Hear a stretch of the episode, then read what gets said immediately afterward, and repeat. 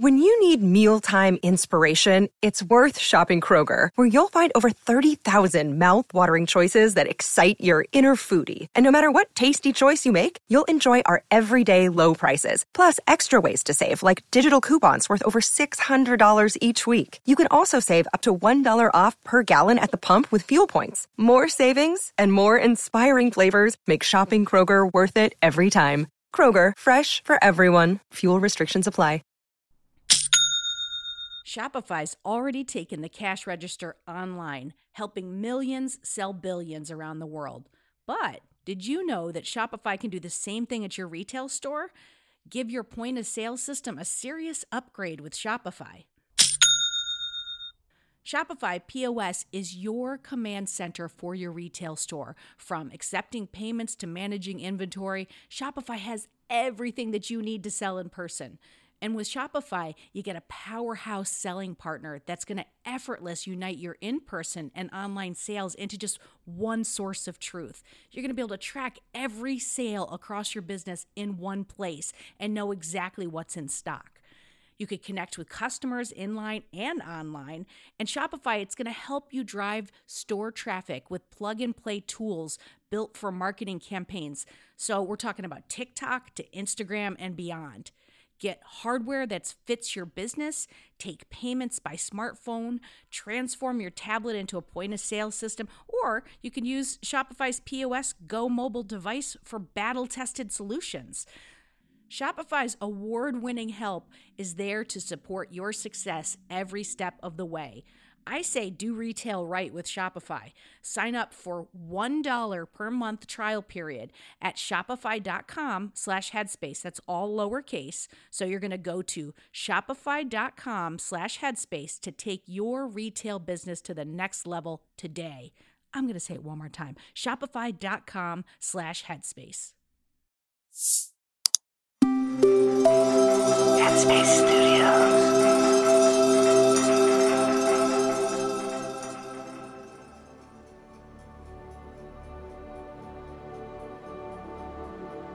Hi, it's Andy here, and welcome to Radio Headspace and to Tuesday morning. So, one thing that has consistently come up from a lot of people over the last six months or so is the passage of time. Some people say that time is going incredibly slowly. It feels like we're almost stuck in time. For others, they say that in the chaos of everything, it feels like the years just sort of flying by. And time has a really sort of malleable quality in that way, I think. And we can witness it really easily in meditation. If you've done some meditation, you'll know there are some days when you'll sit there, you know, you don't even think about time. And before you know it, it's the end of the session. At other times, it's almost like you're waiting for the session to finish. And in waiting, there is thinking about time. And because we are thinking about time, time feels like it's going very, very slowly. I remember being in one particular monastery. It was a monastery that was very, very strict, and everything was run on the clock, by the hour, by the minute. It's strange in a way because you might think, sort of, in a Buddhist monastery that everyone's sort of very sort of laid back and there is no time, there is no space. Kind of, why do you need a clock for? But in order to live in a community in that way, there needed to be some schedule. I remember every now and again we'd have to go and prepare lunch or refreshment for the teacher. And I would have to be in a room and I would have had to have made the tea. And I would genuinely have to wait until the clock showed 45 seconds until the top of the hour. And at that point, you leave the room with the tea. And you know that that gives you sort of 30 seconds to walk up the hallway, 15 seconds to knock on the door, to wait to be allowed in and to serve the tea. On the one hand, you could say, wow, that's really strict. Is it that necessary? At the same time, there was something quite interesting in it whilst it brought a sharp awareness to time, there was also a sense of sort of no longer trying to control things either. In following a schedule, you kind of let go of your own desires to want to do things to your own sort of timeline. Look, we're all different, and I have friends who are incredibly focused on time. You know, I don't know how you are as a person. You know, I can say for myself if I'm going to the airport to catch a flight, for example, I like to get there early, maybe even half an hour earlier than I have to. And the reason is because I don't like the feeling of stress. I don't like the feeling of rushing. I mean, it's okay if we have to, but why would you put yourself through that? I have other friends who they've missed flights. They're so just not really dialed in to time, and then therefore sort of quite consistently late for things. This isn't really sort of, you know, one is right and one is wrong. There's there's really kind of no right or wrong in this space. It's more how we are able to work with time in a way that works for us and for those around us, and at the same time doesn't make us feel like we are living by the clock, living by the time on our wrist. So this is about how are we able to use time in a constructive way for ourselves and those around us and yet at the same time have a sense of spaciousness in mind where we're aware of the time because the sun comes up in the morning, because the sun goes down at the end of the day. If you think about meditation and that idea of stepping out of the thinking mind, it's really the thinking mind that anchors us in time. As soon as we've let go of the thinking mind, time no longer exists. Awareness doesn't know time. So it's the thinking mind that causes us to get attached to particular things.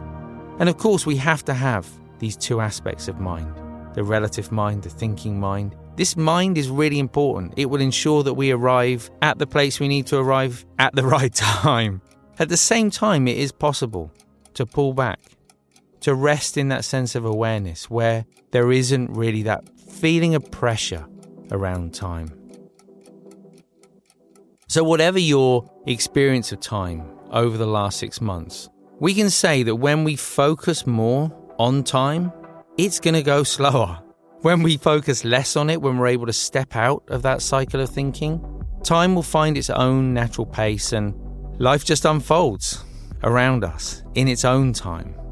So, as much as possible as you go into the day today, trying to just get a sense. Maybe you're someone who needs to dial in more to the relative thinking mind and actually notice what time it is. Maybe you're someone who needs to pull back and perhaps let go of checking the time the whole time.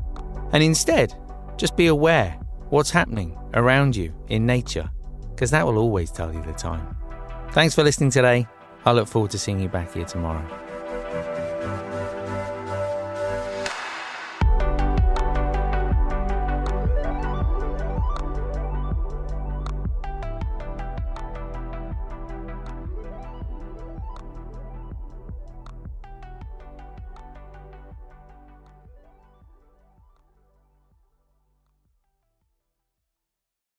Hi, everyone. It's Dora.